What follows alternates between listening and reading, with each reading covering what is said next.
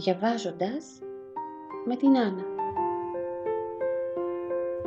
Ένα podcast για εκείνους που αγαπούν το καλό ορθόδοξο βιβλίο. Τι θα λέγατε να κλείσετε τα μάτια, να ησυχάσετε για λίγο το νου και να ακούσουμε παρέα ένα καλό βιβλίο; Βάλτε τα ακουστικά σας, καθίστε αναπαυτικά ίσως περπατήστε χαλαρά και απολαύστε τη μαγεία της αφήγησης.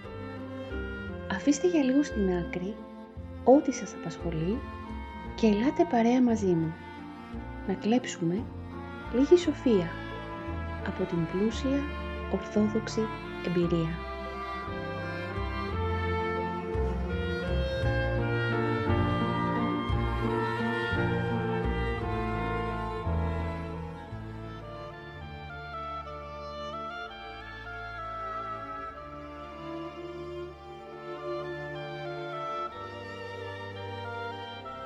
Τις παρατηρήσεις και τις γκρίνιες της τριμελούς επιτροπής, τράφηξε τον δρόμο του, έτσι όπως το καταλάβαινε, σαν χρέος, μπροστά στον μεγάλο και μοναδικό αφέντη, τον Χριστό Σωτήρα.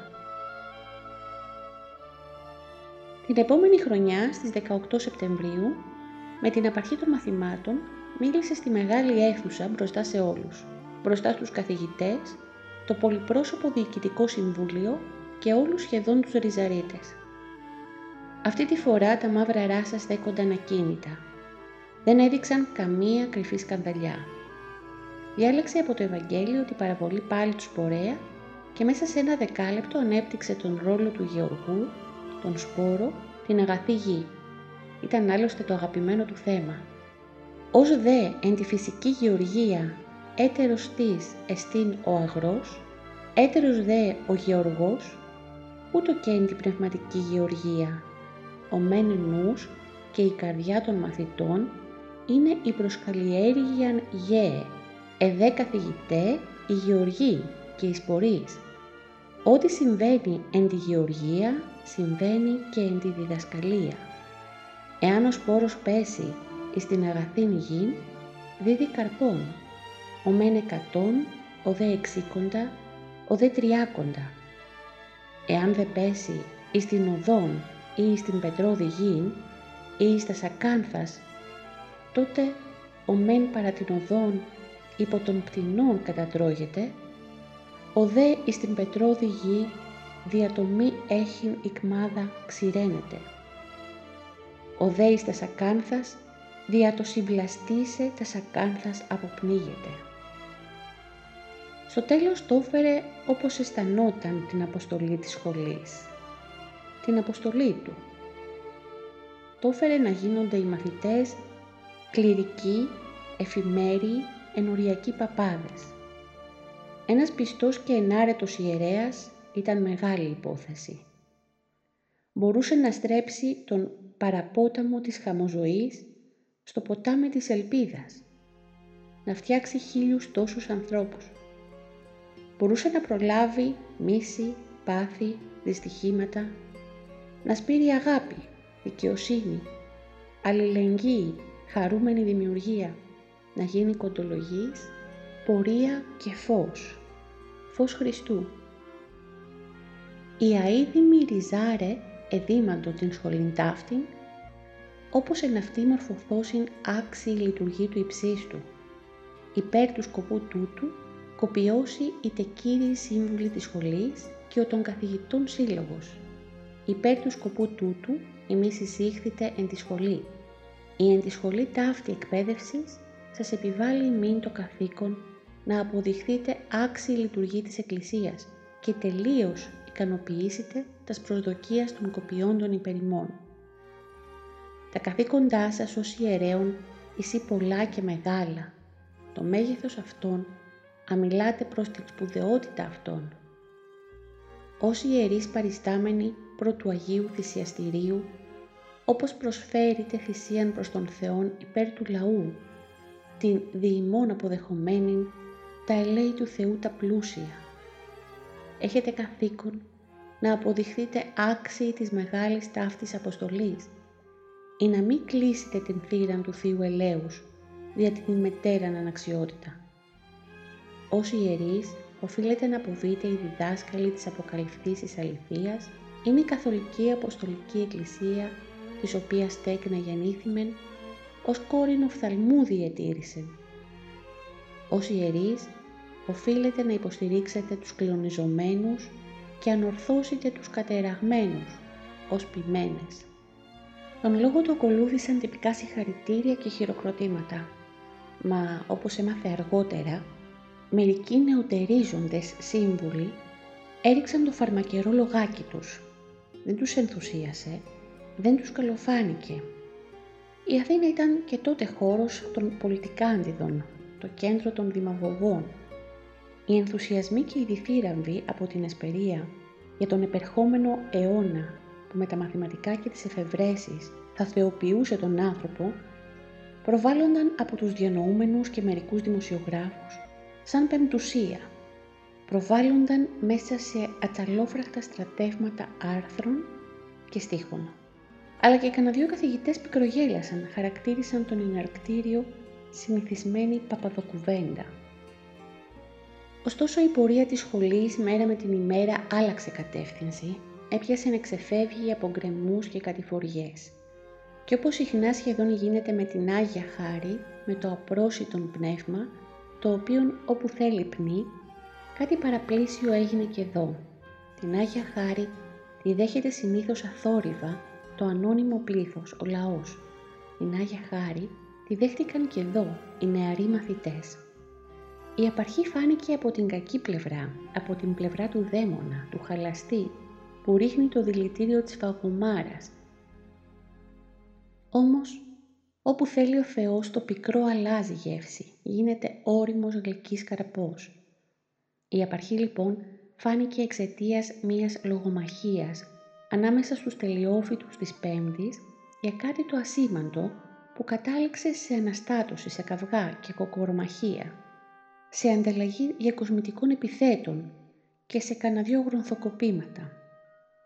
Οι δράστες που έφτασαν στο γραφείο του από τους παιδονόμους με την καταγγελία της βαρίας παραβάσεως του κανονισμού ήταν τέσσερις. Τους έλεγαν Σοφρόνη, Παπαχρίστου, Λελεδάκη και Περιτζόγλου. Φαίνονταν αγριεμένοι, ροδοκόκκινοι, έτοιμοι να υποστούν τις συνέπειες της ανταρσίας. Εκείνη την στιγμή έγραφε παρενετικήν επιστολήν προς φίλων αδελφών ιερομόναχων. Ξαφνιάστηκε με τον θόρυβο. Ο κονδυλοφόρος ξέφυγε από τα δάχτυλα, η πένα πέταξε μια σταγόνα μελάνη στο χαρτί. Προς τι ο θόρυβος, τι συνέβη; «Κύριε Σχολάρχα, σεβασμιότατε, με συγχωρείτε. Από εδώ ο Παπαχρίστου με είπε εις επίκον όλων σφετεριστή, δηλαδή κλέφτη». «Είναι δυνατόν», Αληθεύει, σιγουρώτησε ήρεμος. Ψέματα λέει, μου ήβρισαν την πατρίδα. Είπε ότι εμείς οι Μετσοβίτες είμαστε τουρκόγευτοι και τρώμε νύχτα μέρα γιαούρτι. Σοβαρός.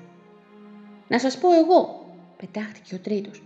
Να σας πω την αλήθεια. Δεν του έδωσε να διαβάσει κάποια φυλάδα, κάποιο περιοδικό. Ποιον περιοδικών. Όχι, όχι περιοδικό, βιβλίο ποιων βιβλίων. Το ημερολόγιο του Σκόκου. Πώς βρέθηκε στην σχολή το ημερολόγιο του Σκόκου; Ε, δεν είναι ολόκληρο, είναι φύλλα-φύλλα. Το πέρασε κρυφά ο Περιτζόγλου.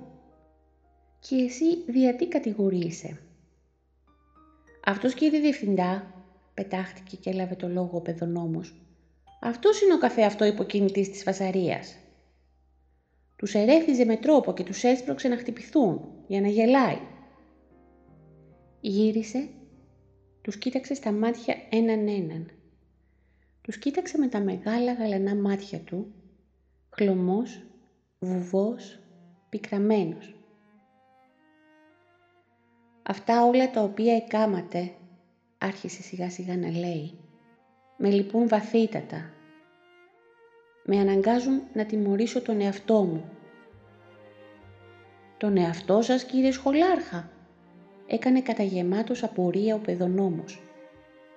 «Μάλιστα, να τιμωρήσω τον εαυτό μου εις απεργίαν πίνης. Κύριε παιδονόμε, από ταύτην την μεσηβρίαν, θα ειδοποιήσετε τον μάγειραν επί τρεις ημέρας να μην μου αποστέλει φαγητόν. Εξηγήθημεν, την ώρα του φαγητού θα προσεύχομαι δια την ανομαλίαν. Μάλιστα. Με λυπούν παιδιά μου, με λυπούν. Σεις, αυριανοί ιερείς του υψίστου. Πηγαίνετε παρακαλώ και ήθε ο Κύριος να αποστείλει έλεος και φωτισμόν. Ήθε να σας συγχωρήσει. Απόμειναν άναυδοι, απόμειναν να τον κοιτάζουν. Τα μάτια του μέσα στη σοβαρότητα και τη συντριβή τους τόξευαν κάτι το ανομολόγητο, κάτι το μεγαλειώδες. «Πηγαίνετε», ξανάκουσαν τη φωνή του, «και παρακαλώ μέχρι της μεσημβρίας να έχετε πλήρως συμφιλειωθεί, διότι άλλος θα συνεχίσω την τιμωρία». Τα πόδια κινήθηκαν, τα παπούτσια σύρθηκαν στο πάτωμα. Βγήκαν από το γραφείο ένα-ένα, σκυφτοί, κατακίτρινοι, συνεπαρμένοι από φόβο και δέος. Το μεσημέρι και οι τέσσερις δεν φάνηκαν στην τράπεζα. Δεν έβαλαν μπουκιά στο στόμα. Κλείστηκαν στις κάμαρές τους και έκλαψαν. Έκλαψαν όσο ποτέ στη ζωή τους. Το επεισόδιο αυτό διαδόθηκε από τάξη σε τάξη. Έφερε κατάπληξη, συζήτηση, περιέργεια, αλλά και σεβασμός σε αυτόν τον δεσποτοκαλόγερο που αντέστρεψε το φταίξιμο και τιμώρησε τον εαυτό του. Ατάραχος και με γλυκό βλέμμα, Μαθημένος από άσκηση, μαθημένος από στέρηση, πραγματικά νίστεψε εκείνο το τριήμερο, πραγματικά προσευχήθηκε για την προκοπή της σχολής. Οι μαθητές ένας-ένας κατέβασαν μέσα τους τις αιχμηρές λόγχες. Μάλαξαν τη σκληρία της καρδιάς. Έπιασαν σιγά σιγά να κάμπτονται, να γίνονται διαφορετικοί. Έπιασαν να προσέχουν, να δέχονται την Άγια Χάρη άρχισαν κάπως να καταλαβαίνουν τι θα πει παπάς, ιερέας Χριστού του Σταυρωμένου. Οπουδήποτε τούτο συμβεί, σε οποιοδήποτε ίδρυμα ή σχολείο σχηματιστεί μια γνώμη για έναν δάσκαλο ή για έναν προϊστάμενο, η κατάσταση μονιμοποιείται. Γιατί το ανώνυμο πλήθος, οι μαθητές που φεύγουν και οι άλλοι που έρχονται, δέχονται και δίδουν την πληροφορία από στόμα σε στόμα και σχηματίζουν πεποίθηση που βεβαιώνεται φυσικά με την εξέταση και την πράξη και τραβάει συνέχεια. Το αποτέλεσμα έγινε και στον ίδιο αισθητό. Ανακούφισε την αγωνιζόμενη διάθεση, τον έκανε να λιώσει, να αγαπήσει πιο έντονα τις τρυφερές ψυχές που ο Κύριος εμπιστεύτηκε στα χέρια του, στην καθοδήγησή του. Πολλοί τρόφιμοι προέρχονταν από τα ορεινά από την Ήπεθρο, από τα Ζαγοροχώρια, από τη θεόφτωχη Θεσσαλία. Και επειδή τους έβλεπε πρόθυμους, κατάλληλους και σβέλτους να τον βοηθούν στην καλλιέργεια του κήπου, σκέφτηκε πόσο χρήσιμο θα ήταν να τους έφερνε κανένα γεωπόνο. Αν πρόσθετε δηλαδή στα διδασκόμενα μαθήματα και την γεωπονική διδασκαλία δια τας απαραίτητους πρακτικάς ανάγκας. Έβαλε μπροστά το σχέδιο έκανε τη σχετική εισήγηση στο Συμβούλιο. Δεν βαριέσαι τίποτα του κάκου. Κάποιος από την τριμελή φάνηκε ότι το πήρε στα ζεστά, ότι το αποδέχτηκε. Υποσχέθηκε μάλιστα ότι θα χαλούσε τον κόσμο για να πραγματοποιηθεί. Δεν μπορείτε να φανταστείτε αξιότιμε κύριε σύμβουλε τι προσφέρει ο ιερεύς της Πέθρου όταν κατέχει και γεωπονικάς γνώσεις. Το πλάσμα άνθρωπος τι είναι; Ψυχοσωματικής σύνθεσης. Πρώτον, η τροφή του πνεύματος και κατά δεύτερον λόγον, εσωματική θεραπεία. Βεβαίως, βεβαίως, θα το υποστηρίξω. Θα απαιτήσω όπως ψηφιστεί ειδικών κονδύλιων. Όταν έγινε η σχετική συνεδρία, πληροφορήθηκε πως ακολούθησε και αυτό στην άρνηση των άλλων δίχως την παραμικρή εναντιότητα. Περίεργον, σκέφτηκε, Πώς δίνονται άνθρωποι ευυπόλοιπτοι και καθόλου αξιοπρεπείς, με θέση στην κοινωνία, πώς δίνονται και φέρουν στα χείλη ψημίθιων. Πώς δίδουν την πλαστήν υπόσχεση, το απατηλόν χρώμα. Καταλυπήθηκε τους μαθητές, καταλυπήθηκε τα φτωχαδάκια που ξεκινούσαν από τα βουνά, από τα καταράχια και τις λαγκαδιές. Άφηναν ξοπίσω τους μια μάνα, μια καλύβα. ένα τσούρμο αδέλφια και δικούς για τις μεγάλες προσδοκίες. Τι κρίμα να μην είχε σπουδάσει και γεωπόνος, θα μπορούσε τουλάχιστον αυτός ο ίδιος κάτι να τους μάθαινε, κάτι να τους παράδιδε από την πρακτική αρχαία τούτη ασχολία. Άλλωστε τώρα δεν έμενε πια παρά ελάχιστος ελεύθερος χρόνος. Εκτός που συχνά πυκνά αναγκαζόταν να αναπληρώσει τους ασθενείς και απουσιάζοντας θεολόγους, ανέλαβε να τροφοδοτεί με συνεργασία και την καινούργια εφημερίδα του Ιερού Συνδέσμου. Ο Μητροπολίτης Γερμανός Καλιγάς, σαν πρόεδρος του Συνδέσμου των Κληρικών της Αθήνας, τον τελευταίο καιρό του φερόταν με καλοσύνη, με το φιλάδελφον και αυτό το θεωρούσε μία επιπλέον άνωθεν ευεργεσία. Τον καλούσε σε ιεροπραξίες, του ανάθετε μνημόσυνα παλατιανών και σημαντικών προσώπων, του έπαιρνε τη γνώμη σε κάθε δύσκολο πρόβλημα της Ελλαδικής Εκκλησίας. Πώς λοιπόν να του αρνηθεί συνεργασία στην καινούργια εφημερίδα που σχεδόν αυτός ο ίδιος είχε ιδρύσει; Επικροτώ σεβασμιότατε τη επιχειρήσει και επενώ την ευγενή και φιλόχρηστον πρόθεση, του έγραψε. Αποδεχόμενος την τιμή της συνεργασίας, εκφράζω προς εμάς και τον διευθυντή της εφημερίδας κύριον Ιωάννη Μεσολοράν τα σεγκαρδίους ευχαριστίας μου και διαβεβαιώ την μετέραν σεβασμιότητα και το ιερών σύνδεσμων ότι κατά το μέτρο των δυνάμεών μου και των χρόνων της ευκαιρίας φιλοτίμως θέλω ανταποκριθεί προς τε την τόση τιμή και υπόλοιψη επί της ευγενούς αξιώσεως αυτής. Α, όταν αναλάμβανε κάτι, αδύνατο να μην το ξεπληρώσει με το παραπάνω.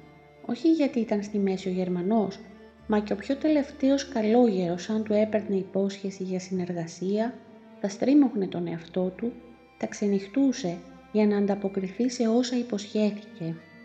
Έτσι, δεν του έμελε παρά ελάχιστος ελεύθερος χρόνος, με αδιάκοπες ασχολίες, με αδυσόπιτες ευθύνες, με μικροεπισόδια που μοιραία ξεφύτρωναν ανάμεσα σε μαθητές και παιδονόμους, έπεφτε αργά τα βράδια εξαντλημένος στο κρεβατάκι του και παραπονιόταν καταδικάζοντας τον εαυτό του που δεν τον βοηθούσε σε σωματική αντοχή για να παραμένει σε ολονύκτια δέση ενώπιον του Κυρίου και της αϊπαρθένου Παναγίας Μητρός του, της Γοργοϊπικόου, που σχεδόν πάντα, μα πάντα, του ερχόταν βοηθός και παραστάτης.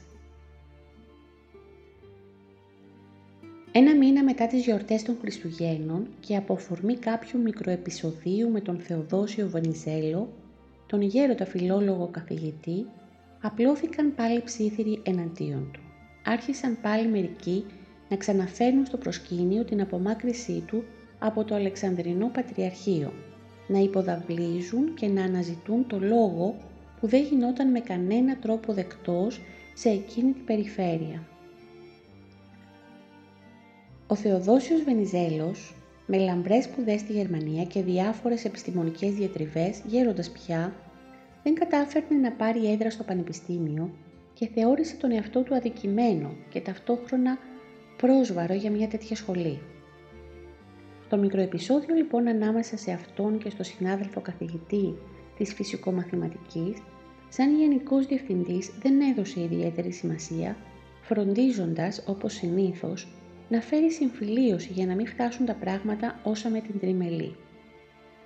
Φαίνεται όμως ούτε ο ένας ούτε ο άλλος έμειναν ικανοποιημένοι με τέτοια ειρηνική κατάληξη. Έτσι συνέχισαν τις πλάγιες επιθέσεις χωρίζοντας και το προσωπικό σε δύο γνώμες. Ο λόγος και ο αντίλογος τραβούν και παραπέρα, λέγει κάποιος στίχος σε δημοτικό τραγούδι.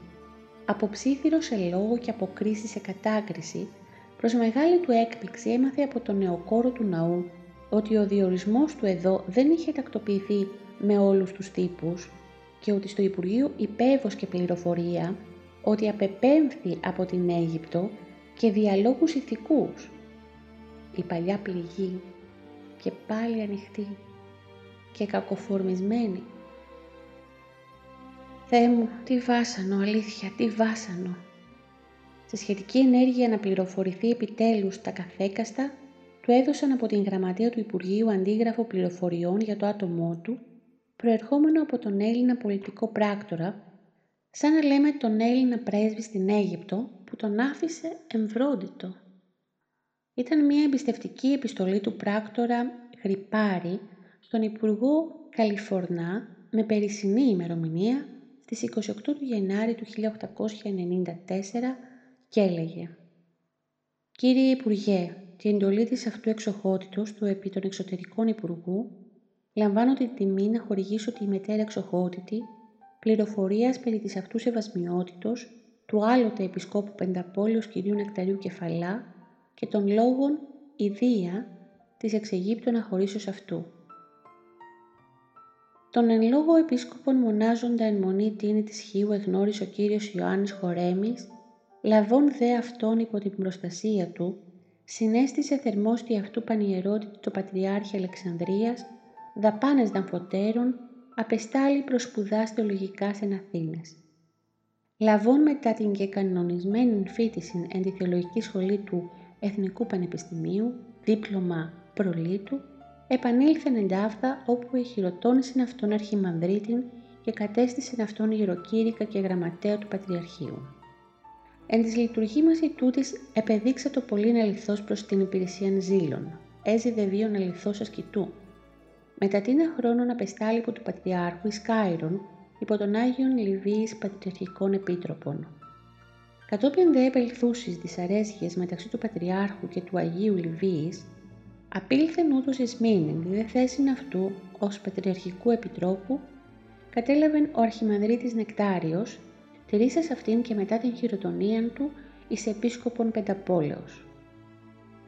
Και εν αρχή μεν ήταν τα μέγιστα ευχαριστημένος ο Πατριάρχης εκ της υπηρεσίας του Αγίου Πενταπόλεως, διότι και ρέκτης και δραστήριος εδείχθη, κατόπιν όμως ήρξε το δυσαρεστόν των Πατριάρχην, άτε επιδεικνύουν διαθέσεις προς αυτόβουλων και ανεξάρτητων ενέργειαν, διαθέσεις υπό του Πατριάρχου εκλειφθήσας ως αντιπιθαρχικάς, ένεκα των οποίων η αυτού Παναγιώτης νόμισε ορθόν να απομακρύνει αυτόν της Αιγύπτου. Καταπηγάς πατριαρχικάς προς τις αντιπιθαρχικές διαθέσεις την απομάκρυνση του Αγίου Πενταπόλεως προκάλεσαν και λόγοι ηθικής. Καθήκον όμως με επιβάλλεται να ανακοινώσω ότι κατάλλας πηγάς και ταύτας αξιοπίστους υπήρξε ως προς τούτο ο Μητροπολίτης θύμα ραδιουργίας και συκοφαντίας. Εν τέλει λαμβάνω την τιμή να γνωρίσω τη μετέρα εξοχότητη ότι παρά και αυτόν τον περί το Πατριαρχείων, Άγιος Πενταπόλεως, εθεωρείται ως κληρικός άριστος, ρέκτης και δραστήριος. Δεν το περίμενε ότι η ανεύθυνη σπερμολογία, η κακόβουλη πεταξιά φθόνου, θα έφτανε όσα με την επίσημη υπηρεσία του Υπουργείου, ότι θα έδινε τροφή στους φιλοπερίεργους και τους αερολόγους, βάση και φτερά τους μοχθηρούς, ότι θα έφερνε τον ίδιο τον Υπουργό σε αμφιταλάντευση. Όλη εκείνη τη νύχτα απέμεινε εμπρός στην εικόνα του Χριστού εν θλίψη.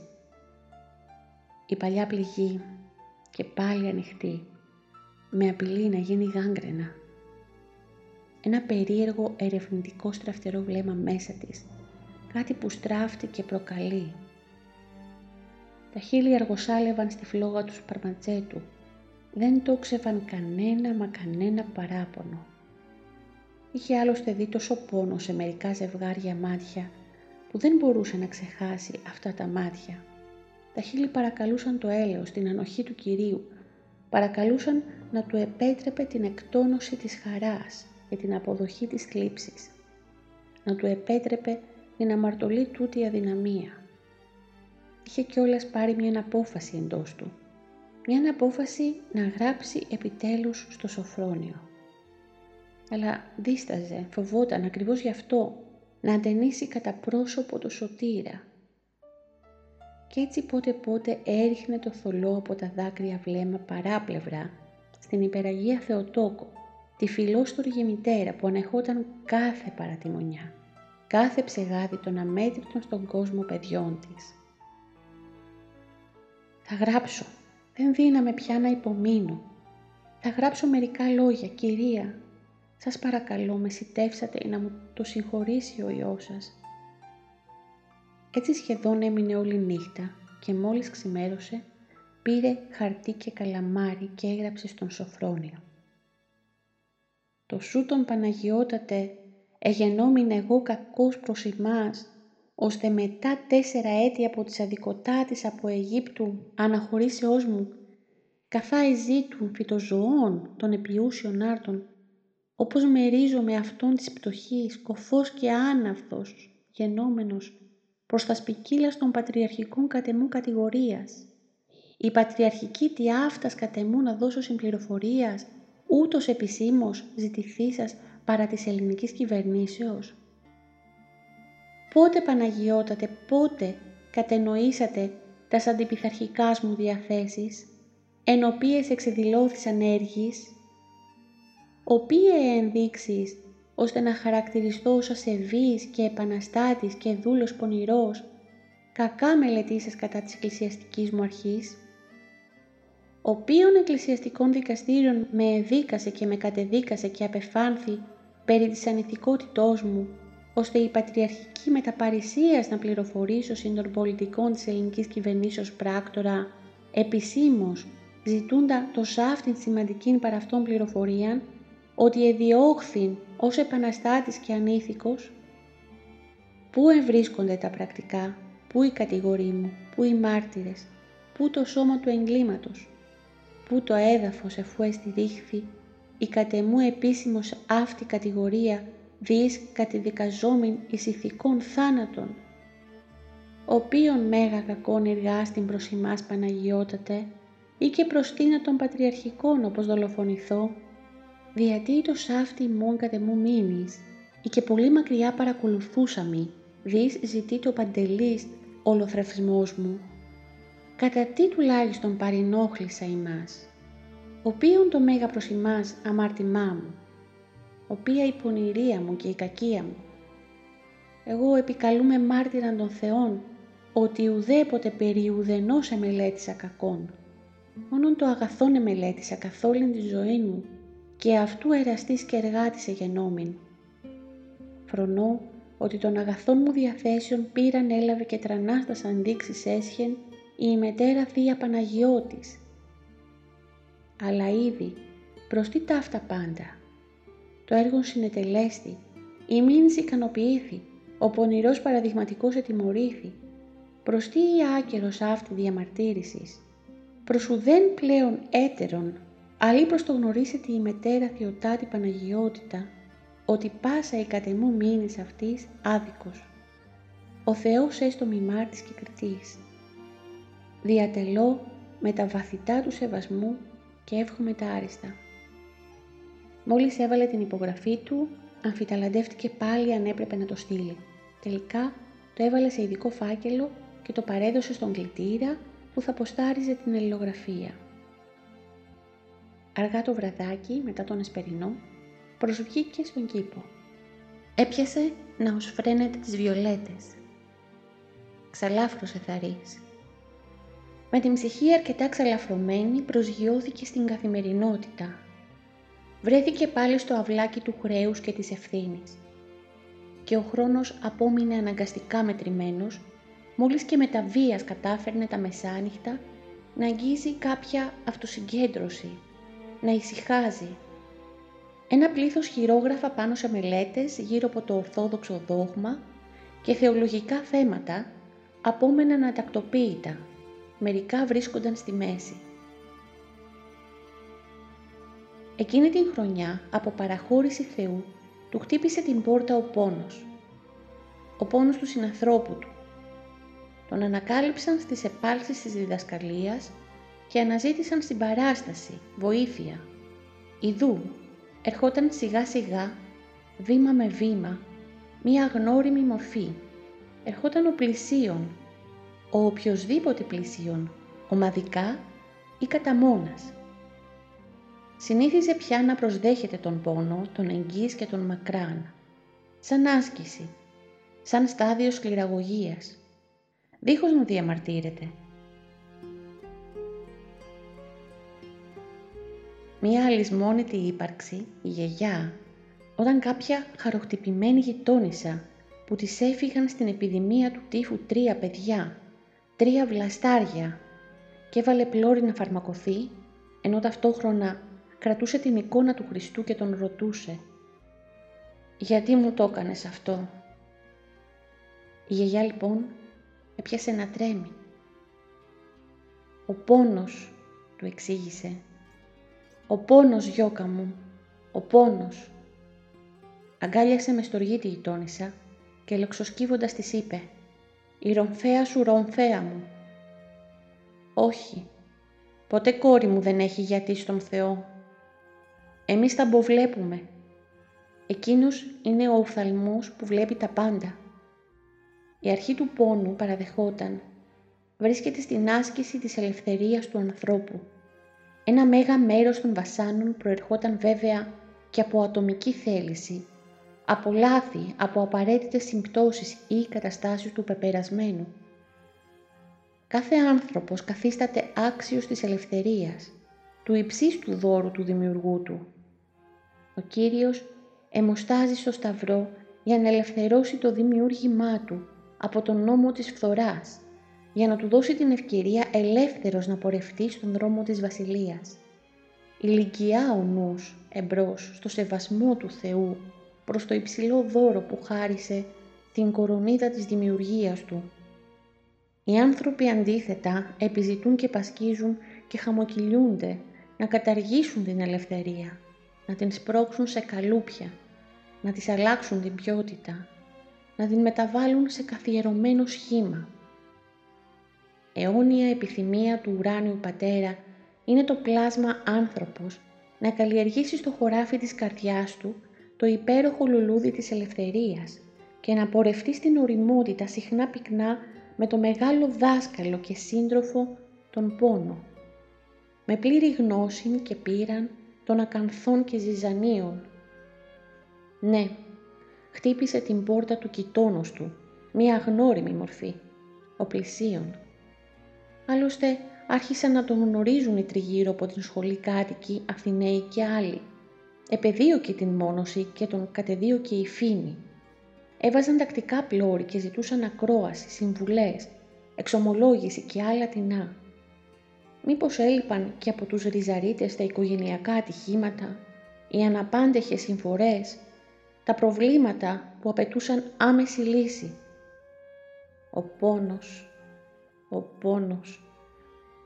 Σαν κληρικός, πώς να ξεφύγει το χρέος. Η πάνσεπτος Αγία Τριάς, η τρισήλιος Θεότης βλέπει και παρακολουθεί την ασταμάτητη κίνηση του αθόρυβου μυστηρίου της Χάριτος. Εκείνη λοιπόν τη χρονιά, εκτός από όλα όσα αναφέρουμε, λογής λογής σύλλογοι και σωματεία του χτύπησαν την πόρτα και παρακάλεσαν να ενισχύσει τους αγώνες τους, το έργο τους. Αλλά εκείνη την χρονιά έπιασε πυρκαγιά στη συνόπη της Μικράς Ασίας, κοντά στον Πόντο. Οι πληροφορίες που έφτασαν στο εναθήνες σωματείων τους η Ανατολή ήταν δραματικές. Τον παρακάλεσε γονατιστός και κλαίγοντας ο πρόεδρος να κάνει ό,τι μπορεί για τους άστεγους, τα γυναικόπαιδα, τους γέροντες που εμπρός στα ερήπια, εμπρός στα ποκαΐδια, θανατοκρίωναν και καρτερούσαν σαν μοναδικό λυτρωτή τον μαύρο χάρο. Σε τέτοιες περιπτώσεις δεν χρειάζεται να δοθεί το προβάδισμα στη λογική, στις προβλέψεις, στους αριθμούς. Η αγάπη με τη θέληση και την ατομική προσφορά ανοίγει δρόμους, ξεφυτρώνει από τις στέπες και τις ερημιές ανέλπιστους συμπαραστάτες. Ανασκουμπόθηκε. Έτρεξε δεξιά, αριστερά. Χτύπησε κι αυτός με τη σειρά του πόρτες. Έκανε έρανο και μάζεψε ένα ποσό για εκείνους τους δυστυχισμένους. Ώσπου να εξαντλήσει κάθε δυνατή ενέργεια για αυτή την άμεση ανάγκη αδύνατον να πλαγιάσει και να αποκοιμηθεί από τον κάματο της ημέρας δίχως εφιάλτες. Η άστεγη, το κρύο, τα νήπια, τα βρέφη, συχνά παραμιλούσε τις νύχτες δεν πρόλαβε να τακτοποιηθεί κάπως το ζήτημα, να λήξει και παρευθύς του χτύπησε την πόρτα μια παλιά γειτονιά. Ένας τόπος προσφυλής καταγεγραμμένος στο χρυσό κατάστιχο της μνήμης. Ένα χωριό, ένας κόσμος που στάθηκε στην πορεία του από τα πρώτα σκαλοπάτια. Το λυθί, το χωριουδάκι δά που χρημάτισε δάσκαλος στα παιδιά του, του αναζητούσε χέρι να στεριώσει, να μην πέσει στον κρεμνό. Κι άλλοτε παραβρέθηκε στις ανάγκες τους. Τους έστελνε ό,τι μπορούσε, όσο άντυχε το ατομικό του Βαλάντιον, προπαντός από την εποχή του Καΐρου, όταν μεσουρανούσε σαν πατριαρχικός επίτροπος. Αλλά και από την Μεγαλόνισο την Εύβοια και από αυτήν ακόμη τη Λαμία. Αλλά να, φαίνεται τον τελευταίο καιρό τους βρήκαν αλλεπάλληλες δυστυχίες. Χάθηκαν σε φουρτούνες δύο καραβέλες καριά παλιών καπεταναίων, που σε αυτές μπαρκάριζε ο ανθός του τόπου. Τα πιο χειροδύναμα παλικάρια, προστάτες που συντηρούσαν γυναίκες, γονιούς και αδέλφια. Και ακολούθησε θρήνος. Στα Σπαρτά έπεσε χαλάζι και από κοντά τους συνεπήραν τα συμπαραμαρτούντα, αρρώστιες, φτώχεια, στέρηση, λιμοκτονία. Ανήμερα τους Σταυρούς στη σημαδιακή αυτή μνήμη της Ορθοδοξίας πήραν επίτροποι και δημογέροντες θάρρος και βάζοντας τον τωρινό δάσκαλο έγραψαν «Αλλεπάλληλη δυστυχία μας κατήντησαν εις εσχάτην ένδιαν, ή της κατέστησε και την ζωήν αυτήν εις ημάς ανυπόφορον. Ιδού και πάλιν καταφεύγομεν προς την ημετέρα πανιερότητα, την οποίαν παρακαλούμεν όπως εγχειρήσει την εσόκλειστον αναφοράν ημών προς τον φιλευγενέστατον και φιλανθρωπότατον Κύριον Ανδρέαν Συγκρόν, θέλουμε δε ευνεμονή ισοβίως. Με τον Ανδρέα Συγκρό, τον πασίγνωστο στους Πανέλληνες τραπεζίτη, είχε βέβαια γνωριμία από την οικογένεια Χορέμη και άλλες φορές τον ενόχλησε για τους χιώτες που όσο να είναι για να βρεθούν με τους προσφυλείς του γονείς συντοπίτες πάντα τους υποστήριζε. Ήταν αλήθεια ένας θερμός πατριώτης ο κ. Ανδρέας και για να βασανιστεί στα πρώτα βήματα της πορείας του παραγιώ στην πόλη ήξερε από βίο πάλι, κάτι γνώριζε από φτώχεια. Οι συχνές χειρονομίες του εδώ και εκεί σε απελεύθερους και σκλαβωμένους Ρωμιούς τον είχαν καταστήσει πρόσωπο σεβαστό και αγαπητό σε όλα τα στρώματα. Τούτη τη φορά δυσκολεύτηκε για να τον ανταμώσει. Πήγε, ξαναπήγε στο γραφείο του, στην Υπηροθεσσαλική Τράπεζα, λίγο παρακάτω από την κεντρική πλατεία, το Σύνταγμα. Μα άλλοτε ήταν απασχολημένος σε συμβούλιο, άλλοτε βεβαίωναν οι κλητήρες πως αδιαθέτησε και έφυγε να ησυχάσει. Τέλος τον πέτυχε κάποιο δειλινό και τα είπανε. «Παρακαλώ ευγενέστατε, δι' αυτούς τους δυστυχισμένους του λιθίου, ό,τι προερίστε, ό,τι νομίζετε. Πάντοτε εδωρεές σας ανακουφίζουν και ευεργετούν, εις αυτήν όμως την περίπτωση θα ευαριστήσετε ιδιαιτέρως τον Πανευεργέτην». Πήρε την αναφορά των δημογερόντων. Τη διάβασε από πάνω όσα με κάτω και κούνησε καταφατικά το κεφάλι. «Αφήσατε την, θα εμβάσω το ταχύτερον», αποκρίθηκε. «Πώς θα πάτε με την Ριζάριον» «Δόξα τω Θεώ τούτον πάντων ένεκεν. Ήδη άρχεται το τρίτον σχολικό έτος, όπου ανέλαβον υπηρεσίαν. Ελπίζω να αποδώσουμε ιερή άς εις το έθνος. Εύχομαι. Σηκώθηκε, τον αποχαιρέτησε και τον ευλόγησε. Σας ευχαριστώ εκ βαθέων. Εύχομαι αρίστην απολογίαν εν το φοβερό βήματι. Ο Συγκρός χαμογέλασε. Αν και τα πρώτα του γράμματα τα άμαθε στην Άνδρο κοντά στον ερετικό Θεόφιλο Καΐρη, διατηρούσε το παραδοσιακό χριστιανικό φρόνημα στην ψυχή του. Ήταν ένας πανέξυπνος επιχειρηματίας, μέτριος στο ανάστημα, στρογγυλοπρόσωπος, με καστανά μεγάλα μάτια και ψαλιδισμένη γενιάδα. Καταλάβαινε αρκετά τι ρόλο έπαιζαν στην ψυχοσύνθεση του ελεύθερου και σκλαβωμένου γένους τα ορθόδοξα ράσα, η αρχαία Αποστολική Εκκλησία. Και φαίνεται, όπως συνήθιζε, ετήρησε την υπόσχεσή του. Κάποιο γράμμα τους που ήρθε ύστερα από έξι μήνες στη Ριζάριο, κατά τα μέσα του Φλεβάρι, ήταν σήμα ευχαριστίας και ανάμεσα σε τυπικές φιλοφρονήσεις έγραφε «Αφορμήν ιδιαζούσης αισθήσεως, χαράς άμα και ευγνωμοσύνης και θερμοτά της αγάπης, έδωκε και αυτής νεωστής ημάς η έκτακτος φιλόμουσος προς ημάς προαίρεσης του μεγαλονίμου συμπολίτου ημών κυρίου Ανδρέου Συγκρού. Εισήν γνωρίζομεν πόσον συνεβάλατο η προς ημάς στοργή και προθυμία της ημετέρας πανιερότητας. Δεν ήταν φυσικά μόνον αυτές οι πλέον χτυπητές Περιπτώσεις πόνου και ανάγκης που κυρίευαν τη σκέψη. Ήταν κι άλλες. Και όταν δεν ήταν, ξεφύτρωναν. Αν κρατούσε ημερολόγιο, αν επιθυμούσε να θυμάται, θα γέμιζε αρκετές λευκές κόλλες. Διαβάζουμε παρέα την αφηγηματική βιογραφία του Οσίου Νεκταρίου Κεφαλά, ένα βιβλίο που έγραψε ο Σώτος Χονδρόπουλος και το οποίο εκδόθηκε από τις εκδόσεις Καινούρια Γη. Το podcast είναι διαθέσιμο στο Spotify, στο Anchor, αλλά και στα Google Podcasts.